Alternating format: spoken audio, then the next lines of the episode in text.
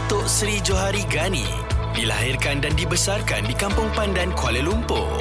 Dikenali sebagai strategis pemulih korporat, Datuk Seri Johari Gani adalah seorang akaunten bertauliah dan bergiat dalam dunia keusahawanan dan korporat selama lebih 28 tahun. Fokus pagi bersama Ali Iskandar dan Hawa Rizwana mengalu-alukan Datuk Seri Jo untuk berkongsi kisah beliau dari dulu sehingga sekarang. Inilah Jejak Usahawan di Bulletin FM. 5 siri episod bersama Datuk Seri Jo. Siri keempat Jejak Usahawan bersama Datuk Sri Jo. Baik Datuk, hari ini kita nak belajar bagaimana untuk kita mengorak langkah ke depan. Kita biasa dengar Datuk, think out of the box, berfikir di luar kotak. Kita nak tahu bagaimana untuk fikir dua langkah ke depan. Dan kalau kita fikir dua langkah ke depan, adakah maksud kita akan berjaya ataupun tidak? Selalunya kalau kita fikir dua langkah ke depan, hmm. chances berjaya tinggi. Hmm. Chances avoid gagal pun tinggi. Uh-huh. Bila kita kita fikir ke depan dua kali ke depan, Hmm. uh, thinking ahead of time, Hmm. kita sama ada kita boleh capitalize dari segi orang lain tak nampak, kita nampak dulu. So kalau ada keuntungan, kita dulu sebelum orang. Ya. Yeah. Nombor dua, kalau kita boleh nampak dulu benda-benda yang kita rasa trend dia dah off daripada the new trend, maka kita dah tahu mana kita boleh kesempatan untuk jual kepada orang lain. Hmm. Ha, mana kita boleh protect kita punya loss in the future. So, pemikiran kehadapan dari segi usahawan ni sangat penting. Uh-huh. Me- melihat apa yang baru akan datang. What is a new trend? And then kita kena rajin membaca. Kita kena gajin uh, dalam sekarang hari ni nak baca pun senang. Dalam telefon boleh baca. Ya. Kita boleh tahu apa yang perkembangan di, di US, di Eropah, di China, di Japan, di Korea, semua atas talian. Right? So jadi social media ni juga membantu kita untuk melihat apa trend-trend yang hari ni uh, market is looking for a new trend. Jadi kalau kita very innovative, kita ada kita punya R&D team, kita boleh study dia punya trend, market demand, uh, what is the need uh, yang orang nak out of out of sesuatu kejadian. Bagi contoh. Yeah. mas. Hmm. Because of pandemic, suddenly this one become multi-billion dollars punya business. Yeah. Mas. So, inilah yang saya cakap, lihat ke hadapan. Uh-huh. Lepas tu, dulu kita nak buat uh, apa ni COVID test. Kita kena pergi kat center. Yeah. Hmm. Lepas tu ada orang cipta COVID test yang kita boleh buat self-testing. Kan? Hmm. Ha, so, orang yang pertama buat benda tu, dia akan untung. Hmm. Dia akan untung. So, you got to see kadang-kadang ada krisis, ada opportunity. Yeah. You kena faham tak kadang-kadang orang tengok oh ini krisis. Tapi as a usahawan bila ada krisis you mesti you mesti berfikir apa opportunity out of the crisis ni. Hmm. Ha, itu pun kena perlu kita tahu sebagai usahawan. Okay. Hmm. Automatik ni sebegitu ya. Ya. Hmm. Datuk, mungkin uh, business nature Datuk lebih kepada uh, beli, turn around, jual. Uh, untuk mereka yang macam nak terus uh, berada dalam satu bisnes ni dan kekal relevan, hmm. apa antara perkara yang harus mereka tahu? Very important uh, R&D, Hmm. trend, market uh, demand, kemudian product innovation. Okay. Very important. Ini semua nak kena ada. Kalau you tak ada benda tu, then you nak berkekal lama susah. Even kalau you tengok bank banking sector, bank hmm. contoh. Dia orang continue innovate dia punya produk. Hmm. Macam-macam produk dia sentiasa buat. Baru dia relevan. Ah, Macam saya ni, saya saya enjoy turning around companies. Hmm. Bila dah dia dah, dah steady profit tu, I always want to look something new. Hmm. Uh, even kerana I venture into a different industry. So, I suka benda tu. You keep me motivated. Uh, kalau kalau nak duduk dan diam pun boleh juga lah. Tak ada masalah kan. But bila I ada opportunity uh, untuk melabur kepada benda yang baru, I always like to do. Hmm. Okay. Maksudnya sentiasa mencari kelainan, sentiasa Yes. mencari cabaran. Yes. Adakah bermaksud kalau seorang usahawan tu takut akan cabaran, uh, terlalu selesa, itu mendatangkan risiko yang terlalu besar sekali? Besar des- dari segi kemungkinan besar apa yang dia buat hari ini hmm. 10 tahun akan datang tak relevan. Hmm. Saya bagi contoh lah. This classic example yang saya nak share dengan semua usahawan. Hmm. Mungkin saya tak tahu Eli tahu pasal sabun cak kapak. Saya tahu. Sabun cak kapak hmm. tahu eh? Hmm. During my time lah. Awak mungkin tak faham lah. sabun cak kapak ni macam sabun buku tau. Ya. Hmm. Sabun buku. sabun cat kapak ni sebenarnya dia is a multiple use of sabun cat kapak ni. So dia boleh guna untuk basuh kain, Hmm. dia boleh guna untuk basuh badan, mm. uh, mandi untuk mm. jadikan uh, uh, sabun badan dan dia juga boleh gunakan untuk shampoo. Ya. Dia pakai shampoo. So Hmm. namanya 3 in 1 dalam sabun buku.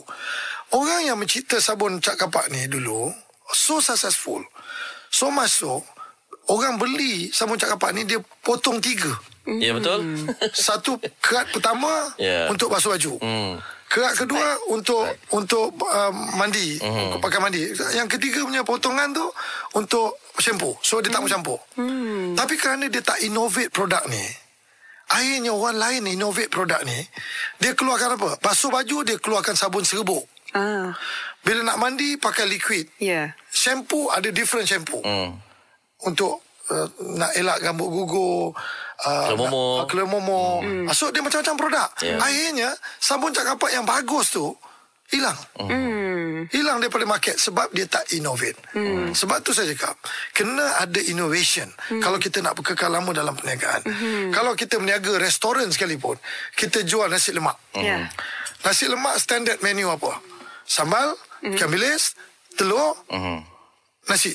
Right? So, sekarang ni diorang innovate. Ah, ada option. Dia nak soto pun boleh. Nak paru Rendang pun ada. ayam. Ya. Rendang ayam. Macam-macam hal. Macam-macam. Tambah. Sehingga kan customer yang sama. Yang datang hari-hari customer sama. Tapi jualan kita telah meningkat jadi 100%. Sebab apa? Sebab tambahan lauk-lauk ini menyebabkan turnover kita jadi double. Tapi customers, jumlah customer sama. Hmm.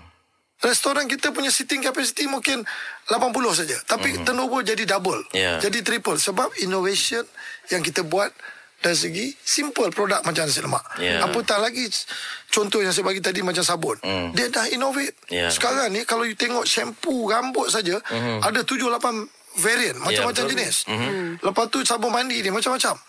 Ada campur apple pun ada. Macam-macam dia punya variant. Ya, okey. Keperluan untuk berinovasi itu sangat-sangat penting. Okey, selepas ini kita akan dapatkan uh, juga nasihat daripada Datuk Sri. Misal kata seorang kita tak ada idea bisnes, Ah. tapi kita nampak satu bisnes tu sedang rugi. Boleh tak kita beli bisnes tu? Jangan ketinggalan untuk terus dengarkan Jejak Usahawan Buletin FM bersama Datuk Sri Johari Gani. Buletin FM, info terkini dan muzik sepanjang zaman. Jejak Usahawan bersama Datuk Seri Johari Gani di Fokus Pagi bersama Ali Iskandar dan Hawa Rizwana di Bulletin FM. Okey, kembali bersama Jejak Usahawan bersama Datuk Sri Jo di Fokus Pagi bersama Ali dan juga Hawa. Datuk Sri, kita belajar yang Datuk Sri beli bisnes, jual bisnes. Kali ini untuk orang-orang kecil-kecil bawah-bawahan ni kan, dia tak ada idea bisnes. Kemudian nampak satu bisnes yang sedang um, merudum lah. Contoh kedai gunting rambut yang sedang mengalami kerugian, hampir bankrupt. Dan dia berminat untuk untuk buat bisnes. Adakah wajar untuk membeli bisnes yang sedang rugi? Uh, ini saya bagi advice secara general lah. Hmm. Dia kalau kita nak buat berniaga, kita tengok ada orang buka kedai runcit, dia nak jual kedai runcit dia, kita nak beli. Hmm. Sebab dia nak jual sebab dia rugi. Hmm. Right? Hmm. Yang pertama kita perlu tengok apa jenis perniagaan ni. Hmm. Macam you cakap gunting rambut, kedai restoran, kedai runcit, hmm. ataupun syarikat buat kilang ini, kilang itu. So kita tengok apa berniaga dia. Ya. Alright? Nombor dua, kita kena juga tahu dia gagal ni is it because pengurusan dia tak cekap. Tak ada orang yang nak pergi jual. Buat pandai buat produk bagus tapi hmm. tak ada orang nak jual. Kemudian buat produk bagus tapi tak ada orang nak buat marketing. Uh, buat produk bagus tapi tak ada orang nak buat promotion. Sebab dia tak reti. Hmm. Alright? Kemudian uh, kita tengok berapa banyak hutang dia ada kat dalam tu. Hmm. Kita jangan pergi beli syarikat orang betul hutang dia punya jela kita tak boleh bayar. Saya juga ada pernah beli syarikat. Hutang orang ada. Tapi saya tengok keuntungan yang saya akan dapat boleh selesaikan hutang ni dalam masa 2 tahun. Settle. Hmm. Jadi saya dapat semua syarikat tu. Sebab dia tak boleh bayar hutang. Saya tengok dia ada ni, dia ada ni, dia ada ni, dia ni. Saya kata ini, kalau saya buat ni dalam masa 3-4 tahun boleh turn around. So, automatic saya ambil. Saya dia kena tahu benda-benda ni. Kemudian, bila kita nak ambil ni, kita tahu, boleh tak kita buat? Ada tak kita ni ada pengalaman buat berniaga ni? Ya. Okey. Kalau kita tak ada pengalaman, siapa kita boleh cari orang yang boleh bekerja sama dengan kita? Dia punya pengalaman, modal kita. Hmm. Faham tak? Ha. Ataupun kita punya pengalaman, modal orang. Mhm. Ha, sama tak? Ha, yang tu kita nak kena tengok. So, a lot of thing dalam meniaga ni. Seketika nanti kita nak dapatkan pandangan dan juga nasihat daripada Datuk Seri kepada usahawan yang berdepan cabaran ataupun sedang mengalami kegagalan pada waktu ini ya. Terus kekal bersama kami di Bulletin FM, info terkini dan muzik sepanjang zaman. Datuk Seri Johari Gani dilahirkan dan dibesarkan di Kampung Pandan, Kuala Lumpur. Dikenali sebagai strategis pemulih korporat, Datuk Seri Johari Gani adalah seorang akaunten bertauliah dan bergiat dalam dunia keusahawanan dan korporat selama lebih 28 tahun. Fokus pagi bersama Ali Iskandar dan Hawa Rizwana mengalu-alukan Datuk Seri Jo untuk berkongsi kisah beliau dari dulu sehingga sekarang. Inilah Jejak Usahawan di Bulletin FM. 5 siri episod bersama Datuk Seri Jo. Siri keempat, Jejak Usahawan bersama Datuk Seri Johari Gani di Bulletin FM. Baik Datuk Seri, kita nak dengarkan nasihat daripada Datuk kepada mereka usahawan yang sekarang ini sedang berdepan dengan kegagalan Datuk Seri. Kalau saya nak bagi nasihat kepada usahawan, dia ibarat macam orang sakit tau. Hmm. Orang sakit yang pergi jumpa doktor. Mana ada penyakit yang sama? Dia tak boleh main. Dia kalau kita sakit kita pergi jumpa doktor, pertama doktor cakap sakit apa? Sakit apa? Ya. Dan dia, dia lepas dia tahu sakit apa, lepas tu dia tanya soalan. Hmm. Bila dah kena? Hmm. Uh, ubat apa dah makan sebelum ni? Hmm. Okay? Uh, berapa lama ni? Lepas tu dia check pula dia punya blood pressure. Kena tu. Macam tu lah meniaga. Hmm. Kena Kalau- buat dia- diagnosis dulu lah. Diagnosis dulu. Hmm. Meniaga dah, dah, dah, dah sakit ni kita diagnose. Hmm. Sebab tu saya cakap, kalau saya nak nasihat usahawan yang kecil-kecil, yang baru nak bangun ni, it cannot be uh, nasihat yang boleh dipakai pada seseorang, hmm. boleh di-apply kepada orang. Tapi dari segi prinsipal dia, ia ada. Hmm. Okey. Prinsip dia ada. Ya. Hmm. Kan? Ah, tapi kalau nak apply dari segi masalah, masalah hmm. mungkin berbeza-beza. Contoh, hmm. Ada orang ni niaga yang sama, dua benda, masalah dua-dua niaga yang sama. Satu berjaya, retail shop sama, berjaya ini gagal. Hmm. Jadi kita analyse asal gagal ni kenapa? Sebab pekerja dia hari-hari ambil RM100 bawa balik. So, bila nak untung? Betul. S- Sebulan dah RM3,000. Hmm. Retail shop mungkin untung RM5,000. Hmm. Dia RM3,000. Lepas tu ambil barang lagi. Tiap-tiap hari bawa balik barang. So, maknanya kita not on top of kita punya business. Hmm. Kita tak reti nak mentadbir. Kita punya syarikat habis. Hmm. Jadi, kalau kita tak boleh mentadbir, jangan pergi meniaga tu. Ya. Meniaga yang perlukan pengkhususan. Ha, jangan buat meniaga tu. Hmm. Walaupun kita seorang usahawan. Hmm. Ya. Datuk Seri, adakah membeli perniagaan orang lain lagi baik dari kita nak mula sendiri? Oh tak semesti. Ah. Depend. Ada perniagaan yang kita mula sendiri.